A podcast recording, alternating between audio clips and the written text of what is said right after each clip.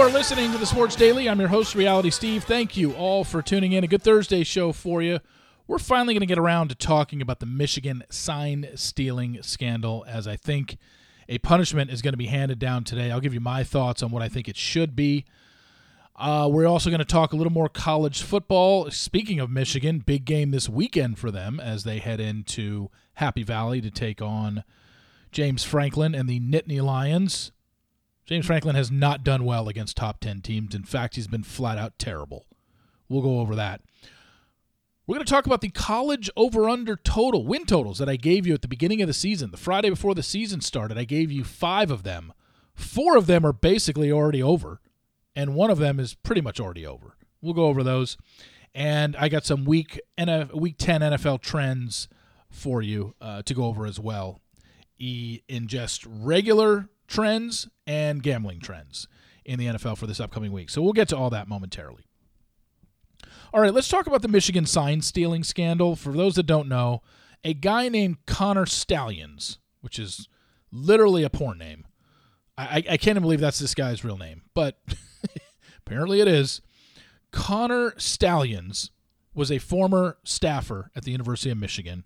He has since resigned because, of course, he did. It's been proven that he would buy tickets, fly to games of other teams in the Big Ten Conference, and literally just sit there and film the other team's signals, which is illegal. You're not allowed to do that. What Jim Harbaugh's involvement in this has been is still undecided. We don't know yet. There's an ongoing NCAA investigation. But today, there's supposed to be some punishment handed down. Other coaches in the Big Ten want some major punishment for this because we've never seen anything like this before, and it's not like this is speculation. Ever since this story broke, you've seen the clips probably floating around on TikTok. It's been on Sports Center. It's been on your Instagram pages. Connor Stalions literally on the side, you know, filming stuff. Connor Stalions on the sidelines using signals to the defense again in the Ohio State game.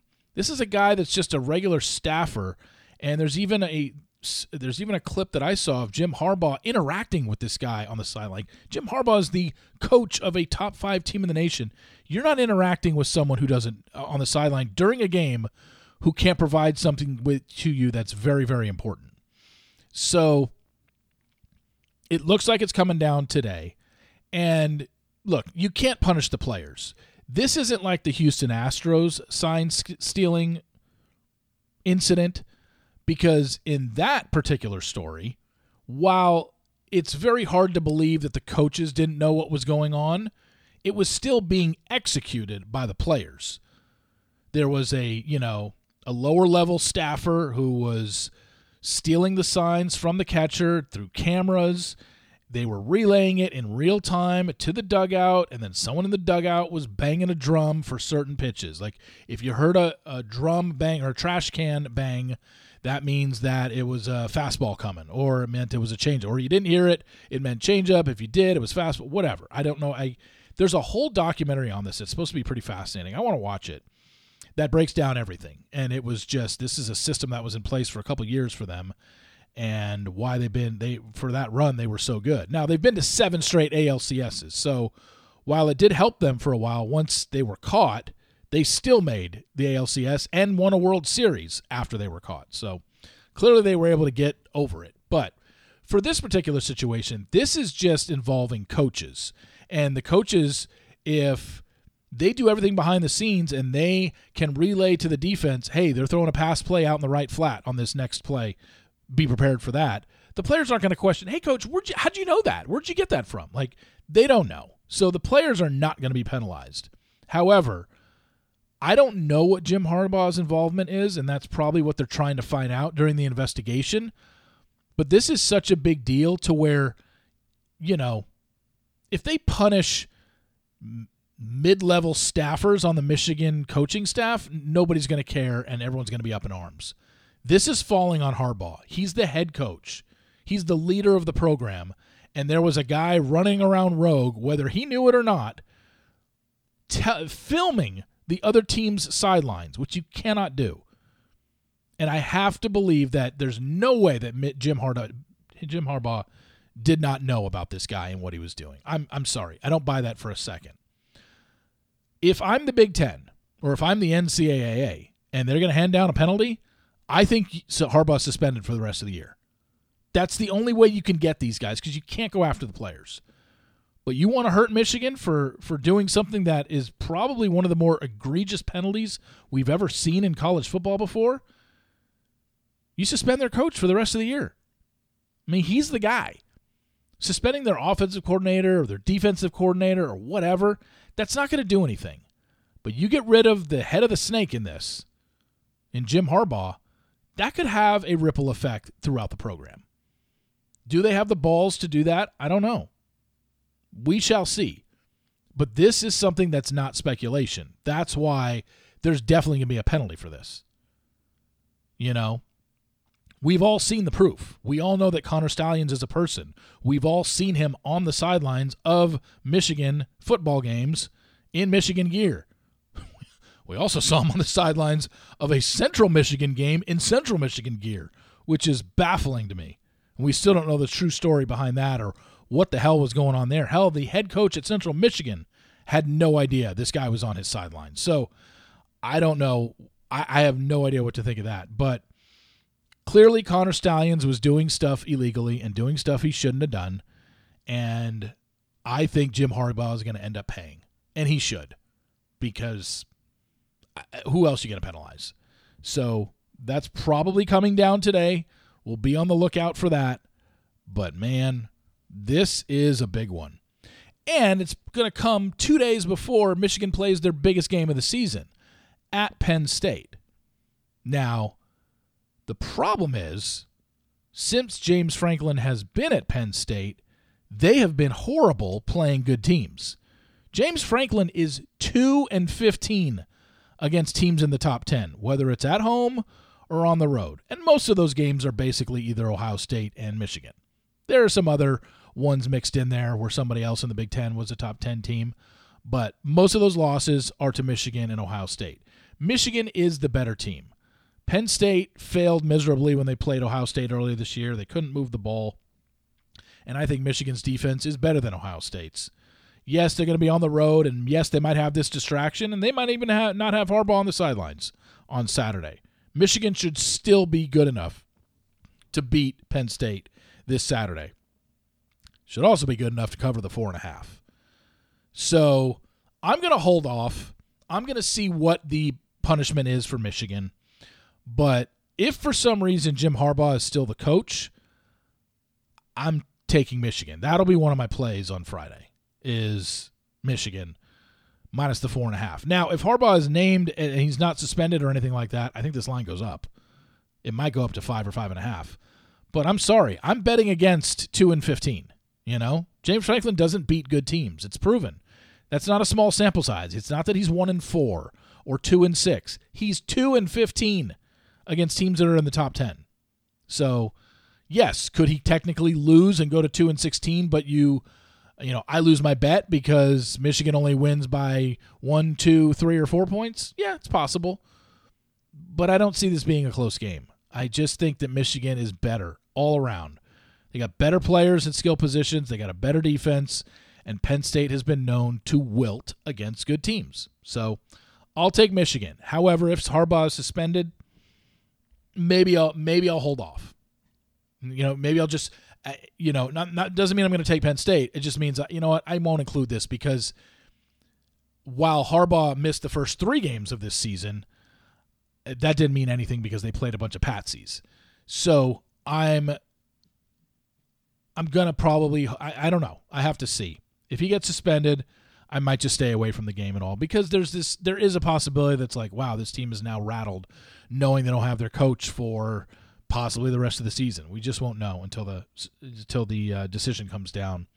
Supposedly supposed to come down today, so we will hold out for that. But just know James Franklin two and fifteen against top ten teams. That's not very good, and Michigan is arguably the best team in the nation right now. They haven't played anybody. Yes, we know this. But it's not like they've played anybody close either. I mean, everybody they play, they rout. And now they're only laying four and a half. Seems like a low number. Some more college football for you.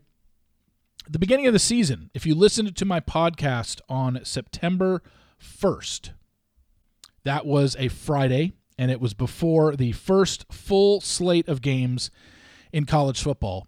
I gave you five college football win totals to bet for the season.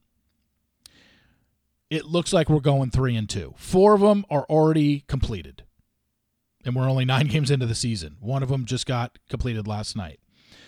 I gave you Colorado Buffaloes over three and a half.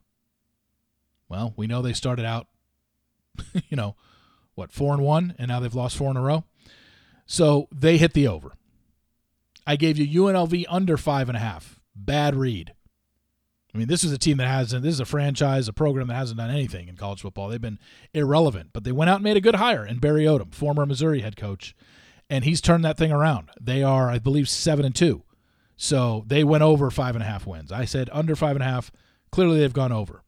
The other one that just clinched last night was Toledo over eight and a half wins. They are now nine and one after winning last night against I can't remember who they beat. Eastern Michigan? Yeah, they beat Eastern Michigan 49 to 23. They are 9 and 1. They are going to go to the MAC championship game again and that was a winner. So 2 and 1 on those 3 that are finished. The LSU under nine and a half wins. That has also won because they lost to Alabama last weekend. That was their third loss. So the most they can win is nine games, and I had them under nine and a half and then the only other one. So that leaves me three and one on the four that have already been decided. The one I have left is Texas under nine and a half. Probably going to lose that one. So it looks like we're going to go three and two in the college uh, over under win totals. Outside chance we go, you know, uh, it's an outside chance Texas could lose two of the last three, but we really uh, had a chance at this one when they struggled with Houston and they struggled with Kansas State. If they could have lost one of those two and then had three games left and they could have dropped one of those final three, okay. But I don't think they're losing two of their last three. They're on the road at TCU this week. TCU's been a dumpster fire this year. They're not very good. They're four and five, I believe. They're not very good this year. I don't see TCU pulling off that upset, even with Maalik Murphy at quarterback. And then I believe they have gosh, who does Texas have left? Uh, I want to say Ohio, uh, Ohio State. Um, I'm drawing a blank, but I, Texas Tech, I believe, is one of them, and maybe Iowa State. I think those might be the other two games, and I don't know where they're at. But we basically lost this bet when one they beat Alabama in week two because I figured that I posted that as a when I'm when I was going through it, I was like, okay, they're going to lose to Alabama, and then I just need them to lose two Big 12 games. Well, um, they lost to Oklahoma. That would have been loss number two if they would have lost to Alabama. And then, you know, when they didn't lose to Alabama and then they lost to Oklahoma, it's like, okay, we still need two losses. Hey, Houston easily could have beat them. Kansas State easily could have beat them. And they escaped with wins. They have not looked good ever since Quinn Ewers got hurt. And I was hoping Another team could steal one, but they didn't. So we're probably going to lose that bet. They're not going to go 9 and 3. Could they? It's still a possibility. Yes. They have to lose two of their last 3 and those 3, I believe, this week is TCU and then I believe it's Iowa State and Texas Tech and I just I don't see either of those teams beating them. So those are your 5 for the season. But hey, the whole goal is to win more than you lose. So I'm going 3 and 2 uh, on those. In the NFL, the ones that I gave you, we're looking really good on those. As I told you, you know, I only did I did five of them. Four of them were over under win totals. And then I picked one to win their conference, and that was the Saints or the conference to, uh, division. I mean, and that was the Saints to win the NFC South. And right now they are in first place. Granted, they might be five and four, but they are in first place. But the NFC South is one of the worst divisions in football. It's why I picked them to win because I thought they could win the worst division in football and they're five and four, and Atlanta is four and five. That's second place. Carolina's not winning anything, and the Tampa Bay Buccaneers are three and five, three and six, three and five. So we got a good chance to win that. The four totals in the NFL that I told you to bet were Steelers over eight and a half. They're sitting at five and three, so they just need to go four and five over their last nine games. I have the Saints over nine and a half, sitting at five and four. They got to go five and three over their last eight games. So, going to be a little bit of a chore. They have a good defense, but their offense is just so inconsistent and so poor. I don't expect it. The Carolina Panthers, this is an easy one. I had them under seven and a half wins. They are one and seven. Um, I really don't think they're going to go seven and two over their last nine after starting the season one and seven. So that's probably you can pretty much mark that as a win. And the Jacksonville Jaguars over nine and a half wins. They are six and two right now, so they just need to go four and five over their last nine games, which I think can happen. So really looking good on that. It definitely looks like three and zero. Oh. Uh, you know, it definitely looks like at worst we're going three and one but we have a good shot at 4 and 0, and that's basically all going to come down to how the Saints finish the season. Um, you know, the Steelers, I, they're a 500 team. I, I know. You know, I gave you the stat about the Steelers. While they are five and three this season, they've been outgained in every game, and their point they've been their point differential is disgusting. But they're five and three, and the good thing is they've built up equity to where they don't have to finish the season strong. All they have to do is play under 500 ball the rest of the year, four and five in their last nine games, and we win our bet. Panthers, like I said, that's basically a winner at this point. And the Jaguars, again, all just have, all they have to do is play under 500 ball, four and five in their last nine games, and we win that bet since they started out six and two. So looking good. Hopefully, uh, we can cash in on this. And I'm just going to end with some NFL notes to read with uh, to you.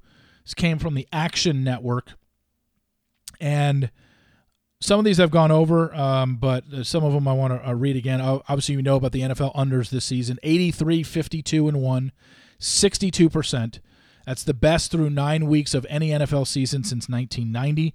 Monday Night Football unders are 10 and 1 this year and 55, 28, and 1 since 2019. So while it's great this year, over 90% this year, uh, the unders on Monday Night Football, they're hitting at a basically a 67% clip since 2019 for the last um, five seasons. It's hitting um, 67%. So that's huge. That's you just don't see that. So Monday Night Football, I don't know what it is. These teams get an extra day to prepare, and I don't know if they're super prepared or what, but 55 28 and 1 to the under on Monday Night Football since 2019 is a very, very telling number. Sunday Night Football this year, like we said, that's 8 and 1 to the under. So bet those unders on primetime games. Um, Christian McCaffrey has a touchdown in 17 consecutive games. That ties an NFL record. So if he scores this week, he sets the NFL record for most consecutive games with a touchdown at 18. The Cowboys are 16 and a half point favorites right now against the Giants this Sunday, who have named Tommy DeVito their starting quarterback. They are the biggest favorite this season and the third biggest favorite over the last two years. They were 17 and a half point favorites against the Texans last year. And on the Giants uh, were 17 point dogs against the Eagles last year. Um, here's something interesting. Look to the under yet again when both teams are on an extended rest, meaning they either played Thursday night the week before or they're coming off a bye. If both teams playing in that game are on extended rest, eight days or more, the under is hitting at 68%, 99, 47, and 1 since 2018, including 23 and 5 this season. There are two games that match that criteria this week. Jacksonville against San Francisco. San Francisco's off a bye. Jacksonville's off a bye and Buffalo Denver. Buffalo is coming off. Um, they're playing on Monday night, so that'll be eight days rest for them, and Denver's coming off a bye. So let's keep that uh, trend in mind. Once again, both teams that are playing are on extended rest of eight days or more. The under is 99, 47, and 1. That's 68% in the last six years, including 23 and 5 just this year. Um, for those who are interested in half, first half and second half bets, the Atlanta Falcons are 2 12 and 4 on the first half money line, including 2 and 16 against the first half spread in their last 18 games. So they are slow starters, to say the least. 2 and 16 against the spread in the last 18 games in the first half. Okay? And their 6 and 20 first half against the spread mark over the last two seasons is the worst in the NFL. Uh, the Giants are an under team. The Giants are 42 17 and 2 to the under since 2020. That's not even, that blows every team away. Um, since 2018, the Jets and the Giants are 1 in 15 straight up at home in night games. And since 2018, the Jets and Giants are 2 and 14 straight up in their last 16 road games at night. Here's something interesting. I had no idea. The Colts are the only team in the NFL to score 20 points in every game this season. The Colts. And they stink. They've scored 20 points in 10 straight games. The second longest streak is the Jaguars and Browns. They're at 5 games each. Indy is 8 and 1 to the over this year. Best in the NFL. And I gave you this one yesterday, but here's it extended out even more. And this pertains to Mac Jones, who's been terrible.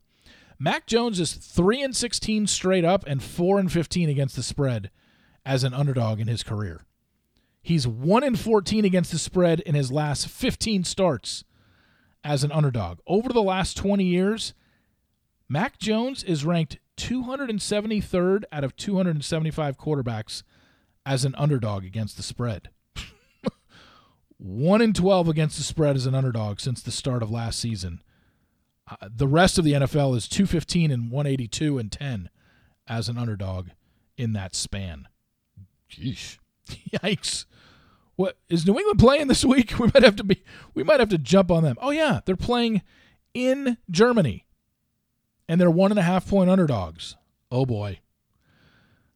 I mean, do we continue to ride if, to fade this Mac Jones trend of him as an underdog?